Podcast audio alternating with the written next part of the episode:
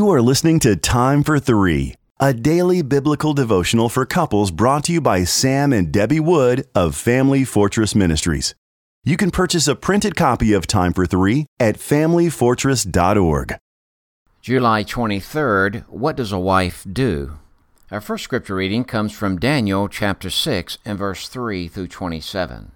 Then this Daniel became distinguished above all the other high officials and satraps, because an excellent spirit was in him, and the king planned to set him over the whole kingdom. Then the high officials and the satraps sought to find a ground for complaint against Daniel with regard to the kingdom, but they could not find no ground or complaint or any fault, because he was faithful, and no error or fault was found in him. Then these men said, We shall not find any ground for complaint against this Daniel unless we find it in connection with the law of his God. Then these high officials and satraps came by agreement to the king and said to him, O King Darius, live forever. All the high officials of the kingdom, the prefects, and the satraps, and the counselors, and the governors are agreed that the king should establish an ordinance and enforce an injunction that whoever makes petition to any god or man for thirty days, except to you, O king, shall be cast into a den of lions. Now, O king, establish the injunction and sign the document, so that it cannot be changed, according to the law of the Medes and the Persians, which cannot be revoked. Therefore King Darius signed the document and injunction. When Daniel knew that the document had been signed, he went to his house, where he had windows in his upper chamber open toward Jerusalem. He got in on his knees three times a day and prayed and gave thanks for his God as he had done previously. Then these men came by agreement and found Daniel making petition and plea before his God. Then they came near and said before the king concerning the injunction, O king, did you not sign an injunction that anyone who makes petition to any god or man within thirty days, except to you, O king, shall be cast into a den of lions? The king answered and said, the thing stands fast, according to the law of the Medes and the Persians, which cannot be revoked. Then they answered and said before the king, Daniel, who is one of the exiles from Judah, pays no attention to you, O king, or the injunction you have signed, but makes his petition three times a day. Then the king, when he heard these words, was much distressed, and set his mind to deliver Daniel. And he labored till the sun went down to rescue him.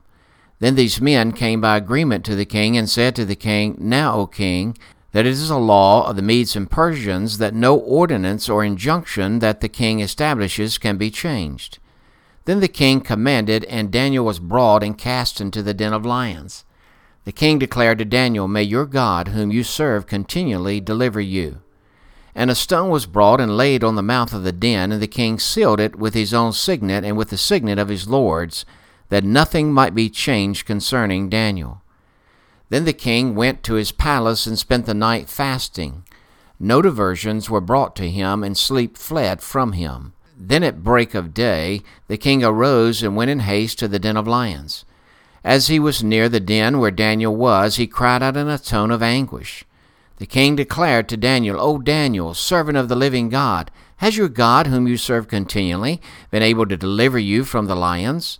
Then Daniel said to the king, O king, live forever. My God sent his angel and shut the lions' mouths, and they've not harmed me because I was found blameless before him, and also before you, O king, I have done no harm. Then the king was exceedingly glad and commanded that Daniel be taken up out of the den. So Daniel was taken up out of the den, and no kind of harm was found on him, because he had trusted in his God. And the king commanded, and those men who had maliciously accused Daniel were brought and cast into the den of lions, they, their children, and their wives. And before they reached the bottom of the den, the lions overpowered them and broke all their bones in pieces. Then King Darius wrote to all the peoples, nations, and languages that dwell in all the earth Peace be multiplied to you. I make a decree that in all my royal dominion people are to tremble and fear before the God of Daniel. For he is the living God enduring forever. His kingdom shall never be destroyed, and his dominion shall be to the end. He delivers and rescues, he works signs and wonders in heaven and on earth, he who has saved Daniel from the power of the lions. Ephesians 5:33 However, let each one of you love his wife as himself, and let the wife see that she respects her husband. A friend pulled me aside and questioned how she should respond to her husband.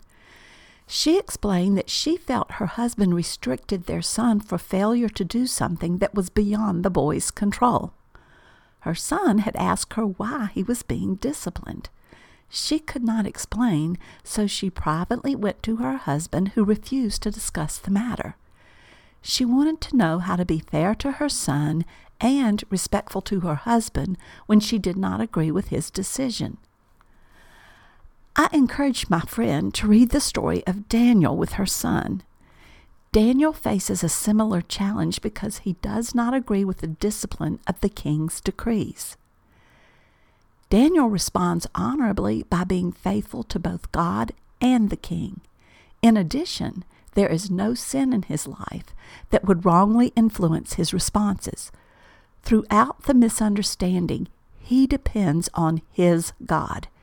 Daniel shows no contempt for the unfairness, and it's evident by his behavior that his only goal is to please God. Instead of declaring that he had been right when the king was in error, Daniel emerges from the lion's den by declaring his loyalty to the king. Daniel never displays rebellion or a bad attitude. The secret of his forbearance is his intense trust in God. His faith is so strong that the king is influenced to surrender to the Lord. What a practical example for a wife to apply when she needs to maintain a submissive attitude in confusing circumstances. I encourage my friend to pray and maintain a close walk with the Lord. Just as Daniel displayed respect for the king when he disagreed with his decree, I urged her to speak the truth but in doing so to strive to convey honor and respect to her husband. A wife can trust the Lord to reveal truth to her husband through her respectful attitude.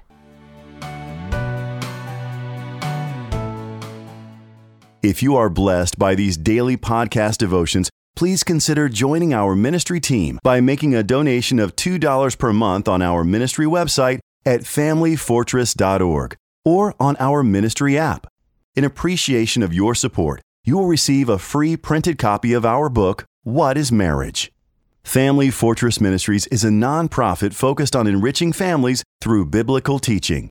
More resources are available at familyfortress.org and on the Family Fortress Ministries app, which can be downloaded from the App Store or Google Play. Thank you for your support, and don't forget to subscribe to this podcast.